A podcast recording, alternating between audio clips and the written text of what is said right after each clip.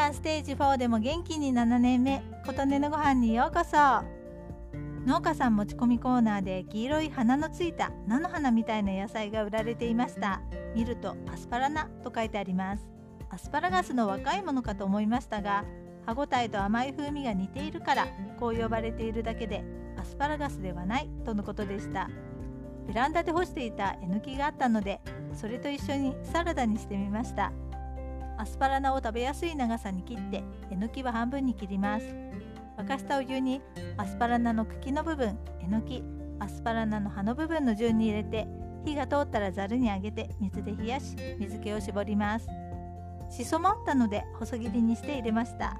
それに醤油を回しかけマヨネーズを入れて鰹節を混ぜました。味は本当に茎の部分はアスパラガスに似た感じでした。見た目は菜の花に似ているものの菜の花のような苦みはありません。食べやすい美味しい野菜だと感じました。マヨネーズで和えるサラダにしそはちょっと合わない感じもありましたが美味しくいただきました。そして今回お味噌汁に入れたのは宇宙芋別名エアーポテトというもの。形が隕石のように見えることからそう呼ばれているそうです。見た目が石のようで本当に面白いんです。山芋科の植物でつるに作る大きなムカゴとのこと。最近ムカゴとも縁があるようです。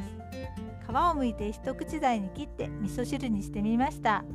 じゃがいもをもう少し山芋に寄せた感じの味で美味しかったです。ということで今回はアスパラナと宇宙芋を夕飯で食べた話でした。